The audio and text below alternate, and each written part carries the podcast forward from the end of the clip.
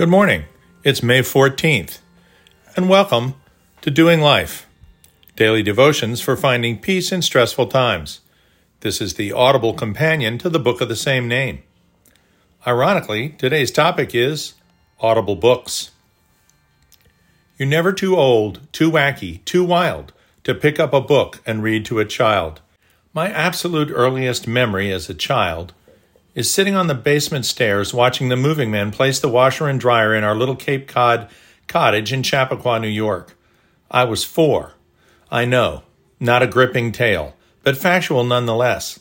But there is a flood of much warmer memories that came shortly after that, with one or the other of my mom or dad sitting on the edge of my bed, reading to me at night. Mostly I remember stories from the original A.A. Milne, Winnie the Pooh books, such as When We Were Very Young, Winnie the Pooh, the House at Pooh Corner, and Now We Are Six. Published in the mid 20s, my grandparents had read them to my parents when they were very young as well. Other favorites were Watty Piper's The Little Engine That Could and Rudyard Kipling's The Jungle Books. Also, stories my parents remember from the early 30s. My children were introduced to these same stories in the early 90s, and now my grandchildren are learning them in the new century. Most of you will be able to think back to your own childhood and remember what it was like to be read to. There is a comfort, a warmth, a security, almost as cheesy as it sounds, a fuzzy glow that surrounds those memories. If you have your own children who are now at least adolescents, you should have no trouble at least remembering when you read to them.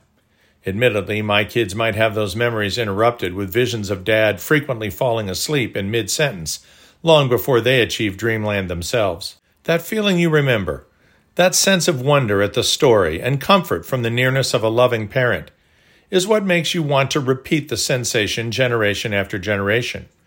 There is something special about being read to. I am addicted to reading and have been from an early age. I was raised by other bookophiles, and they instilled in my brother and me an intense love of reading the written word. But when you are read to, it is a different experience.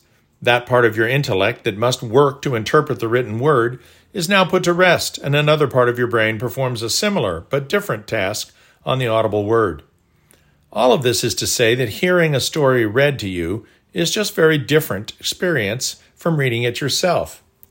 The reader puts their own interpretation inflections into it, much as a musician does when playing from a score.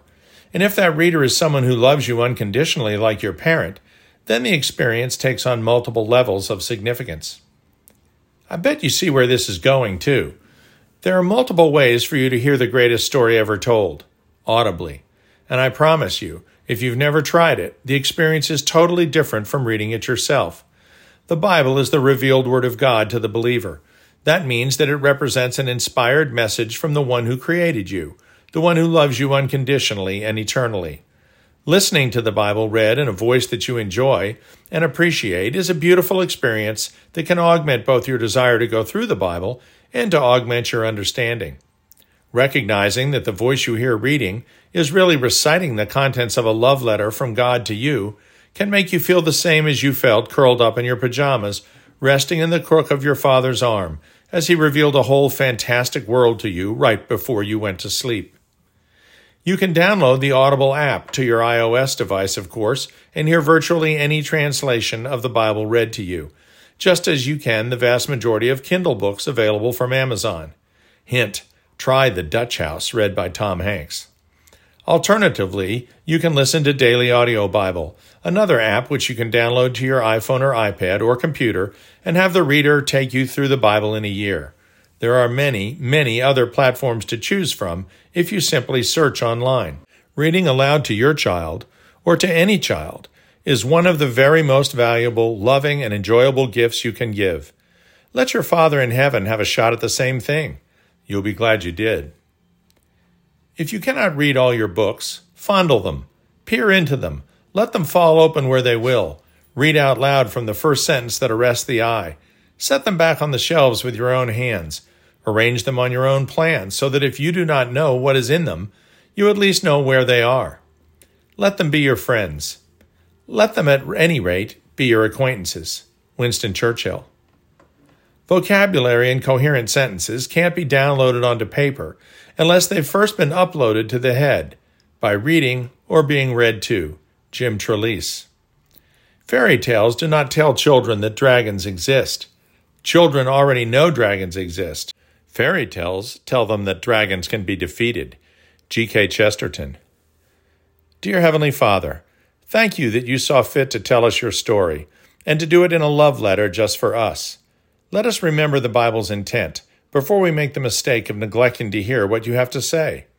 Just like our angst in a movie when the love letter that would make all the difference gets lost or worse, is purposefully unread, we ask your Spirit to nudge us so that we will make the effort to curl up in the crook of your arm and let you read to us. Amen.